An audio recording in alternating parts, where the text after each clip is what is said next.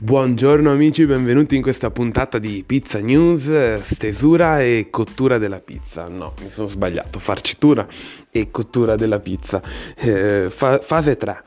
Eh, questa fase qua è una fase in cui diciamo non, non, non, ci si può scampare e tradurre in tante maniere, cioè nel senso che io dico che questo mestiere qua è molto interpretabile a modo suo, ogni pizzeria, ogni proprietario di una pizzeria ehm, gli piace questo stile di pizza, lo mette nel mercato, lo vende ai suoi clienti che gli piacciono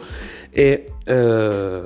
e, i pizzaioli che ci sono dentro, gli operai, tra virgolette, un po' una parola brutta da dire, i pizzaioli comunque che gestiscono questo stile di pizza, eh, si devono adattare a quella che è la visione ecco, generale. E la cottura e la farcitura sono la presentazione ecco, finale del prodotto. Quindi tutto quello che abbiamo trattato prima, l'impasto, il porzionamento, la scelta dello stile con la sua maturazione, eccetera, eccetera, eh, sono i processi di lavorazione, quindi quelle fasi importantissime.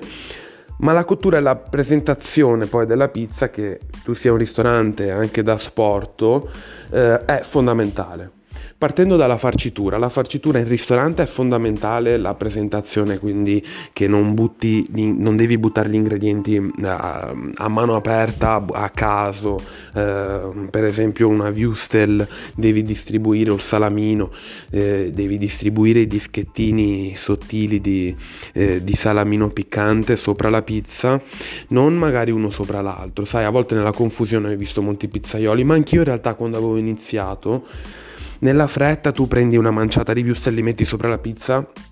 non ci fai caso che magari due sono attaccati, sono tutti distribuiti eh, male visivamente. Effettivamente la pizza è buona e molte volte anche non, non ci rendiamo conto e magari un cliente standard non, non, non, si rende conto, però a livello professionale, soprattutto un, free, un pizzaiolo freelance,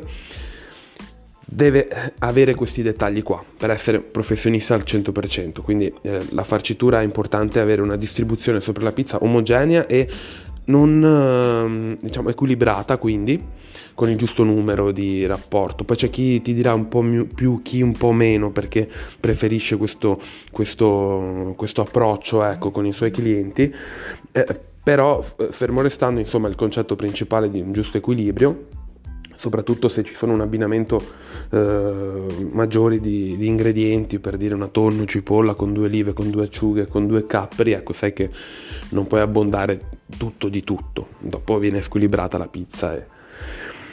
e eh, quindi quello, a maggior ragione sai, saprai che dovrai sapere che in ristorante eh, tenderanno ad osservare molto di più la presentazione anche del, faccio un esempio, il prosciutto crudo fuori cottura ehm, la bresaola, la rucola, il grana, ci vuole una presentazione diciamo più più carina, anche il pomodoro fuori cottura nel nel calzone per dire. Non devi metterlo che puoi dargli uno stile eh, artistico con una spennellata col cucchiaio intorno al piatto pulito. Um, ecco ci vuole che io consiglio sempre nella fase infatti blog di Pizza Job dove parlo delle varie fasi più approfonditamente consiglio sempre una persona un addetto proprio fisso al fuori cottura che faccia la farcitura finale e la decorazione. Perché in un ristorante il pizzaiolo da solo eh, non riesce ad arrivare a, soprattutto in un flusso diciamo sopra le 80 pizze ecco, orarie eh, da solo non riesce proprio a completare, ad essere perfetto in tutte queste varie fasi. E poi dopo c'è la parte della cottura la, cura, la, cottura ti può per assurdo cambiare tutto il prodotto che tu hai progettato giorni prima, eh, che avevi eh, l'idea in testa. La temperatura del forno è fondamentale per avere un prodotto standard per i tuoi clienti.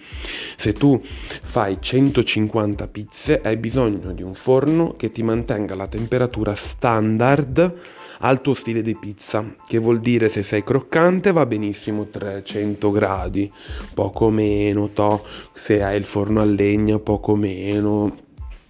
giusto perché con la fiamma della legna puoi regolarti la temperatura, quindi accelerare un po'. E questo è il bello dove giocano molto i pizzaioli e io personalmente mi diverto tantissimo. Se hai un elettrico, ecco, deve pompare anzi 300-310, sarebbe comunque ottimale. Costanti, questo costante fa la differenza, perché a volte se stai troppo col bocchettone aperto per dirti se hai un forno elettrico, eh, ehm, cosa succede? Si abbassa di molto la temperatura che la tua pizza, se è già croccante di per sé, diventerà una pietra biscottata e che in confronto la pita dei guerrieri centenari che hanno inventato i primi impasti è, è, un impasto morbido quindi occhio alla temperatura che deve essere costante. Se hai una pizza medio morbida eh, idratata o addirittura napoletana sai che se lavori a 350 350 gradi 350 devono rimanere. E anzi anche con una bella luce in forno sarebbe meglio. Quindi devi giocarti con la legna eh, la fiamma che genererà bruciando, diciamo, diventando cenere. Tu mu- muoverai un po' la legna per fare un po' di fiamma, dovrai giocarti con la luce in forno e sai che se sei a una temperatura buona, bella pomposa, 350 e hai bisogno solo un po' di luce senza alzare di troppo ancora la, la temperatura, invece di mettere un legno che appunto eh, farà questo, eh, metterai magari un pezzettino un po' più piccolo, infatti ci sono molte volte um, i pizzaioli con la legna hanno anche delle stecchette, cioè dei pezzi di legno un po' più sottili o alcuni hanno un altro tipo di legno che è rotondo, un po' rossiccio, praticamente fa solo, fa solo fiamma senza mandare in temperatura e, diciamo ci sono questi piccoli trucchetti, addirittura mi è venuto in mente adesso uno, ho, visto che aveva un'ascia, proprio un'ascetta che ogni tanto quando aveva bisogno di un pezzettino di legno per far fiamma, se l'accettava lui um, himself da solo. E... Ed è simpatica questa cosa perché effettivamente noi un po' siamo anche boscaioli e, e cucinare con, uh, con una propria, diciamo, legna tagliata a mano, magari di quercia d'olivo, e un impasto fatto a mano con gli enzimi delle mani che comunque secondo me aromatizzano molto meglio l'impasto. è una qualità veramente, veramente indiscussa. Comunque, al di là di questo, la temperatura, ecco, deve essere costante prima di tutto, adatta al tuo stile di pizza. Quindi se è croccante va benissimo anche tra i 300, 300 poco meno sotto i 300, sai, media classica dai 300 ai 400, bene o male, come vuoi pronunciare il bordicino, eccetera, eccetera. E eh, napoletana invece, per quanto io non sia esperto, so che comunque gira tra i 4,50. 4,50 bello pomposo, carico, in un minuto o due deve bello cucinare la pizza fatta bene e, e via così. Quindi mm, questo è un po' riassumendo mm, il tutto, se volete approfondire i discorsi andate sul blog pizzajob.it, se siete già pizzaioli esperti vi siete fatti un po' un ripasso di quello che c'è in giro, eh, avete avuto anche un po' di compagnia, andate invece su pizzajobber.com che è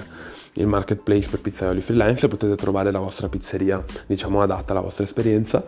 E niente vi saluto un abbraccione virtuale ci sentiamo alla prossima. Ciao a tutti